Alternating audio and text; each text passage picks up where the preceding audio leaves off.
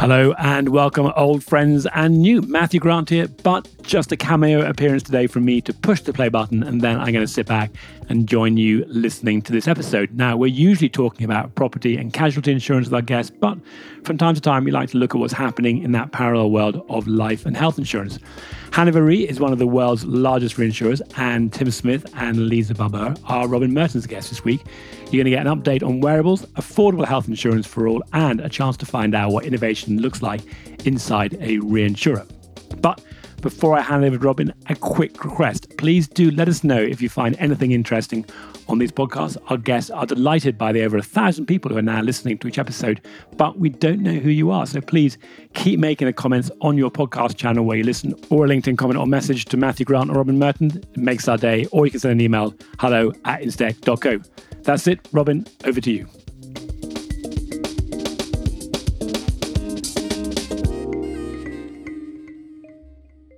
So this week's podcast is with Hannover Re, and I'm joined today by Tim Smith and Lisa Balboa. Welcome both. Hi, Robin. Hi, Robin. Good to be here. Thank you very much for joining us. Tim, I'm going to start with you. You're head of protection for the Hannover Re in the UK. Tell us, what does a head of protection do? Yes, thank you. It's not necessarily obvious, is it? It makes me sound a little bit like a bodyguard. uh, I do actually get approached on LinkedIn sometimes for people trying to sell me security cameras. But protection is our word for life insurance and critical illness insurance and covers like that that provide protection for people or their families should the worst happen. And so I head up that business line in the UK. And as a reinsurer, obviously, our clients are other insurers. So it's my job and my team's job to go out, build relationships with them, understand their needs in terms of the risks on their balance sheet, and then price those risks appropriately and provide them with solutions. As part of that, we also offer services, perhaps supporting them with innovative new products or things like that. Yeah, so I think you could be better at that than the bodyguard role. Lisa, so you've just been promoted. You've got a new job now. You're the head of Hannover Re Life and Health Digital Business Accelerator. What does that involve? Thanks, Robin. I'm really excited for the new role and real pleasure to be here to talk to all your listeners today as well. So, in the Life and Health DBA, we're a global cross functional innovation network. So, what that means is we want to use digital innovation to support our insurance clients right across the life and health insurance value chain, wherever they may be around the world. So, although our team is based out of London, we actually cover an international focus. And I think it's pretty important with the fast pace of digital change that we're all experiencing. So, we're really here as an accelerator to make sure we have our finger on the pulse of innovation so we can really support our insurance clients in working with us and also in working with our global partners to embed those digital solutions into their insurance products and propositions and really excited for the topic today as well. I think we see really strong opportunity to leverage digital innovation, particularly to develop and deliver new products or new propositions that can provide clear value to a really broad cross section of society and broaden that protection coverage right across the globe. A, that sounds great. As a matter of interest, why London? You're headquartered in Germany. I'm sort of intrigued to know why you picked London as, as the place to put your accelerator. Yeah, quite rare for London. I'm actually born in London, but of course that played no part in our decision to base the accelerator out of London.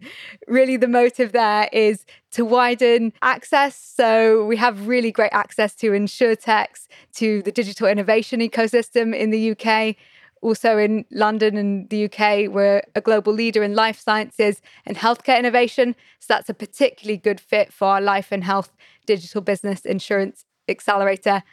And you also learned from Tim that Hannover has a really strong track record of innovation in the UK market. So we can then share those experiences with our global Hannover colleagues as well as, of course, learn from all those colleagues around the globe. So, really, we can be that knowledge spreader. And being based in London, we're really well connected to serve that global purpose. Tim, I can't believe that a head of protection wouldn't have high on their list of things to worry about the protection gap. And I'm sure it's a focus for Hannover Re and as it is for the industry as a whole. For the listeners, help us first with what is the protection gap when, when we're talking life and health insurance? Yeah, so the vast majority of protection insurance in the UK is sold through financial advisors to people that are generally at the higher end of the socio-economic spectrum. So that's a fairly narrow cross section of society. And when you look at the statistics, around 50% of the adult population have no sort of life insurance at all. So, probably the biggest gaps I would say relate to wealth or age. So, yes, it's the less well off in society tend not to access protection. And then there is definitely a, a younger demographic, so young families, maybe in rented accommodation, who don't typically access protection. And also older lives, actually, at the other end of the spectrum people that potentially could have products that might pay for care or something like that. So they're probably the biggest gaps. There are then gaps around specific health conditions. So people unable to access life insurance because they've got a chronic condition or something, where actually, if that's well managed, there's no reason that they shouldn't be able to get cover. And actually, technology has a key role there in being able to sort of monitor these conditions and prove to an insurer that actually certain conditions are quite well managed. And then where are you focusing? And then what are your motivations? I mean, I can see at the highest level, the more customers you have, the more premiums you get in. But presumably, there's a little bit more to it than that. Clearly, there is a commercial element. The more business we can write, the better. And what we do find in the UK is that a lot of providers end up chasing the same people and churning sales. Potentially, somebody will lapse a life insurance policy just to buy another one. So you're not really generating any new new business in the market that way. So I guess new business isn't always new business. So I think growing the market has got to be good for the industry as a whole, but it's also a huge societal benefit. Take that example of the older person potentially needing cover to pay for their care needs. They personally will probably be able to access a higher standard of care because they have more money in order to purchase that. But it's also a way of putting less strain on the NHS if they're able to pay for their own care.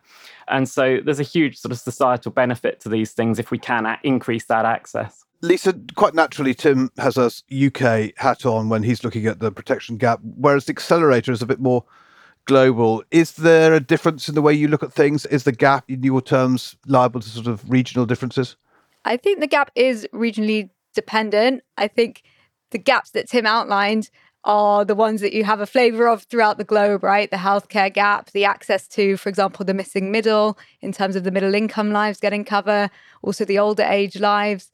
I'd probably throw in also inflation and the rising cost of living, which is another one on everyone's agenda right now as well. But I think as you look at the global picture, that can very much vary depending on the local context. So, country like Japan would obviously have a much more acute older age life protection gap. They've got one of the highest old age dependency ratios in the globe. So, there'd be a big market there when it comes to developing new insurance products to target those lives. If you look, for example, at parts of LATAM, parts of Africa, maybe parts of Southeast Asia, that missing middle income group, that might be where that comes into even more focus compared to a country like the UK as well. And even basic things like the healthcare gap, right? The actual health insurance context for a country like the UK, there's the NHS, whereas globally, their health systems can really vary depending on country. So that's always very important to be mindful of when targeting new insurance products. So, across that vast spectrum, because you can't do it all, where are you running the accelerator, sort of focusing your investment and your activities? Yeah, good question. So, obviously, as an accelerator, our focus areas will shift over time, but our current focus areas for today, a couple of them are, for example, digital health data. So, really, as that wealth of health data evolves, we have things like the wearables, the smartphones, electronic health records. I can now access my NHS GP records right back when I was born, which I guess is impressive, but so can my 70 year old father. He can see those vaccinations that he had as a kid at his fingertips in a digital way. So we're getting access to all this wealth of information. Of course, being mindful of data privacy and data security. There can actually be some really big opportunities to unlock the value of digital health data, particularly for us as a reinsurer when it comes to things like analyzing biometric risk. So working with our insurance partners to understand how can we access this data to assess risk and then also to build those new products for underserved customer groups. So that's one flavor of what we're looking into. That gets me on to my old gripe about wearables. Tim, perhaps I'll address this one to you. Been in and around this innovation space five, six years, d- done the occasional foray into life and health wearables was always a, a big thing and this big sense that wearables was going to change the nature of the relationship with the customer and provide a whole new data set. Uh, but then I sort of look at through my own personal lens at all that, and I say, I'm not wearing a wearable, and I'm not sharing my health data with anybody. What's the reality now after three, four, five years of experimenting with this? Is it still like a sort of marketing exercise, or is it gravitating to something really tangible and, and interesting from your point of view? So I think how wearables have been used in the market, certainly in the UK market to date, it has been a lot about the marketing. I don't think we can get away from that. I think there's a selection impact as well. You tend to attract more sporty people who are maybe a bit healthier if your sort of branding and your focus of your product is around wearables. To date, that's really been the focus. I think in the future, I do think they have potential if you're moving the focus away from trying to change people's behavior. I think for me, that's the fallacy. I, have got a friend who's a GP, and I was chatting to her about this. And she doesn't believe that she really changes anyone's behavior by giving them general health advice when she sees them. And if people aren't going to li- listen to their doctor, they're certainly not going to listen to their life insurer telling them that you need to do X, Y, and Z to be healthier. So I'm quite skeptical about sustained long term behavioral change being driven from these things. But where I think they have potential is in being able to point out to people that there's been a change from their baseline or something, that there's something really concerning going on, and then saying, Look, I really think you should go and get this checked out. And then if they're getting it checked out a lot earlier than they would otherwise have noticed their symptoms, then potentially there's genuine benefit for them in terms of getting earlier treatment and better outcomes. And then obviously there's a genuine benefit for the insurer and the reinsurer too, because potentially we're avoiding having to pay claims if we've caught something early enough. So I think that's probably the key for me in the future is that we need to move away from sort of fitness, if you like, and towards just health and particularly sort of picking up acute things and giving people actionable advice. Lisa, you've got a slightly different view on, on wearables, partly because you're you know that generation that were brought up with these things, but partly you've seen the advantages at first hand. Tell us about that. Yeah, you're flattering me, Robin. I think I missed the cut for a under 30s talk the other week that Tim uh, invited a different colleague to, but that's another story. So, yeah, I was probably one of the early adopters of Fitbit. Actually, I still have in a drawer somewhere my very first Fitbit, which looks quite archaic compared to the Apple Watch that I'm wearing today, and also the Oura ring, the smart ring that I have on, and that really motivates my interest in the wearables, right? I experienced firsthand when I had COVID, waking up to just a half a degree rise in body temperature being detected by my ring and it telling me, oh no, you're sick. You should take it easy and rest. And then it did a lateral flow and it was COVID. But that's just half a degree rise in body temperature. So, not something that you would ordinarily detect. But the power of the wearables here is really it can detect also the heart rhythm, things like the heart rate variability, the resting heart rate. So, it's not just using that one traditional measure that the doctor would do, just shove a thermometer under the tongue or something like that. But really, it's actually more powerful to capture data from across different sensors and then see what could be done. I had to pace myself back to recovery after COVID. So I could see my resting heart rate was 10 beats per minute higher and my heart rate variability was not back to its normal, even for two or three months after COVID. So I'm a really keen swimmer, but I didn't rush back to my full swim. I really paced my recovery, guided by that wearable health data in order to make sure that I didn't rush back as quickly. So I think that speaks quite well to what Tim was saying, the real opportunity for technology to be a force for good here. So rather than having for me to reach out to the doctor and follow their advice, I could take my health into my own hands there and be responsible in my recovery. Indisputably, the ability to pick these things up early is going to be very powerful uh, across the board. Slightly changing the topic, Tim, back to you.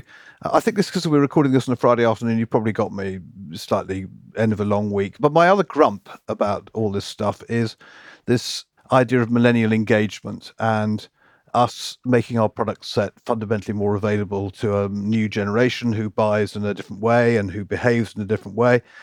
Is that something you worry about? Are you evolving the product set to align with millennial lifestyles? I mean, do they care about life and health products? I mean, I think with this, you have to be very targeted. You need to find the potential customers who actually need the product. So people panic that we're not selling protection to the younger generation. But if they're talking about somebody in their early 20s with no financial dependence, you know, starting out their career, well, they have no need for protection. So, of course, we're not going to sell to those people. But I think, I guess, one of the gaps that I mentioned earlier is probably people in their, say, early 30s with a young family in rented accommodation, traditionally, protection would often be bought when you had your first mortgage. And often your mortgage advisor would try and sell you a protection policy as well. And so, with maybe fewer people buying houses in those younger years, we're potentially missing that opportunity to sell to that generation. So I think it's probably people in that demographic, people that do have financial dependence and would clearly benefit from the product, that that is the unreached demographic at the moment. And in terms of what we're doing about that, I think a lot of it it's partly about product and it's partly about distribution. So if they're not talking to a financial advisor, then we need to find another way to reach them. And that's tricky because people don't naturally wake up in the morning and think, oh gosh, I need life insurance today. You need to find them and convince them that they need it and convince them what sort of product they need. And it's partly about product as well. I think not overcomplicating the product, keeping it simple so that people can easily understand it if they've not got some sort of advisor there telling them what it all means is really crucial. Lisa, back to you. I was a bit rude about wearables, and I know that they, you know, have a role to play, but I don't have a collective downer on the whole broader topic of digital health and the whole new tool set that's now available, particularly the role that smartphones have to play. How are you using all these tools and how are they being useful for you and your lab activities? Yeah, I'm glad your optimism is picking back up towards the weekend, Robin. Personally, like I said, I do find wearables valuable, but I think what's really interesting here is opportunities from things like smartphones, you know, something we carry around in our pocket with us every day. And that can actually open up a wealth of opportunities for insurance customers to be in the driving seat of their own health and also for insurers and reinsurers to support customers in improving their health. So, just a few simple examples things like the virtual GP that everyone got to know and experience during those COVID lockdown times. That would be one example, but it's quite a good example because it's now paved the way for triage services for things like musculoskeletal to access a physiotherapy, a digital triage tool where you can self serve, but then get that onward signposting to a physiotherapist if you need. So that can actually help us be more efficient with our resources and also speed up access to care need or to self serve when they can do that as well. There's also some really cool technologies out there. There's the transdermal optical imaging. So, put simply, it's a, a, video selfie. So, you just take out your phone, you take a video selfie for about 30 seconds, maybe a couple of minutes, and that can capture things like your heart rate, your breathing rate, so, really, some clinical grade type medical information. It's still early stage, so it's not yet FDA approved or that clinical quality, but it shows really good promise and can already be used by people to just understand their day to day health, track that general well being. Some really good opportunities to dive deeper into the risk of a customer, but not only to do that, really to empower people through that smartphone that they have in their pocket anyway to actually understand their own health and get access to clinical support where they have that acute risk or chronic condition. There's no shortage of interesting things that are going to come your way over the next five or 10 years. Talking of which, Tim, uh, how about genomics? We can't have a conversation about what the future looks like without mentioning it. We're lucky here in the UK that we're a real centre of expertise. Is that something that you've been looking into? Yes. So in the industry, it's often seen as a bit of a threat, actually, because we've decided as an industry that we shouldn't use genetic testing data to underwrite people to assess the risk that they pose in terms of life or health insurance. But that does lead to a bit of a uh, asymmetry of information between what the insurer knows and what the individual knows, and potentially could lead to some anti-selection though I don't think the predictiveness of most tests is really there yet to really drive that. So it's not a, concern probably in the short term.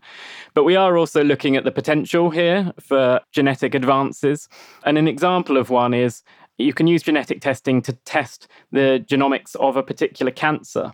And that might then suggest that a different treatment than the sort of standard treatment for that type of cancer would be much more effective.